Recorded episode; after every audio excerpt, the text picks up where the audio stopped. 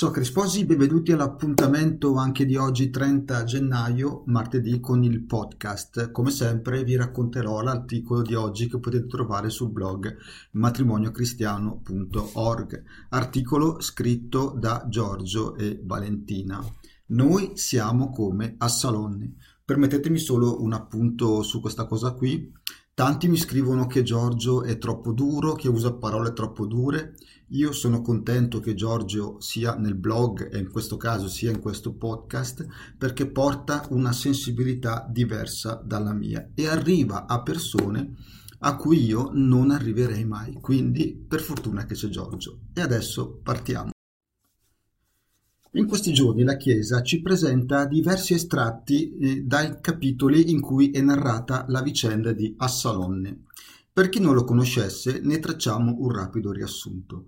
Il figlio del re Davide, Assalonne, non contento di come il padre stia governando sulla nazione, complotta contro di lui fino a muovergli guerra con un esercito.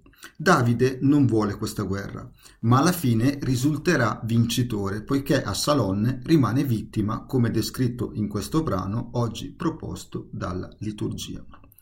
Ci sarebbero molte riflessioni da porre in essere circa la ribellione del figlio e la relazione del padre, ma oggi ci vogliamo soffermare solo sul lamento di Davide. Per capirne la portata dobbiamo tenere Davide come prefigura del padre e a Salonne come figura di noi tutti.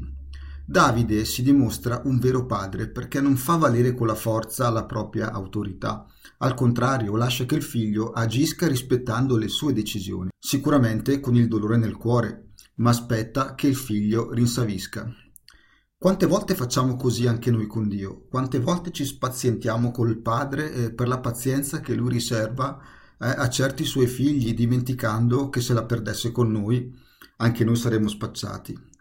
Quante coppie vivono come a Salonne? Ci sono troppi sposi che sembra abbiano mosso guerra e stiano complottando contro Dio.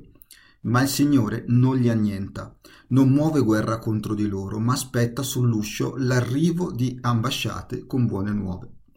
La pazienza del Signore spesso ci disgusta perché abbiamo vivo il senso della giustizia ma chissà perché esso funziona solo sugli altri.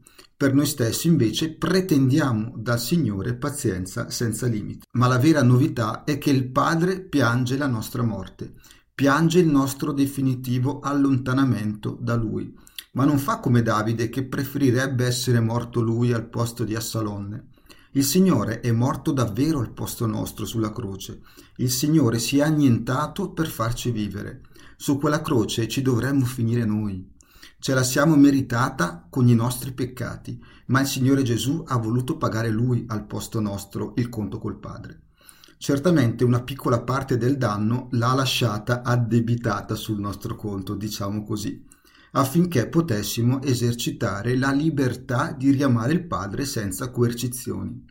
Cari sposi, questa pagina dell'Antico Testamento ci potrebbe lasciare un po' perplessi circa il comportamento di Davide, forse anche per il fatto che Davide è mosso dalla convinzione che l'Altissimo abbia voluto usare Assalonne come strumento di espiazione per le proprie colpe ed accetta con l'amarezza nel cuore che sia il proprio figlio a congiurare e muovere guerra contro di lui.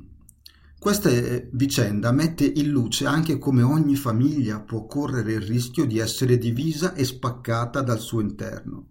Nonostante un genitore sia il grande re Davide, quello scelto da Dio per le qualità interiori e non per l'estetica, quello che ha sconfitto il gigante Golia, colui al quale sono attribuiti praticamente tutti i salmi, uno dei quali pregato da, da, Gesù sulla croce, mio Dio, mio Dio, perché mi hai abbandonato, che ancora oggi la Chiesa prega ogni santo giorno nell'ufficio divino.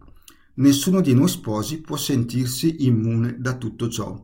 La notizia che ci incoraggia è che il padre non solo piange come Davide, ma ha inviato il suo figlio ad espiare al posto nostro le colpe. Grazie Giorgio per questo articolo, ci vediamo domani, ci sentiamo domani con il prossimo podcast. Ciao!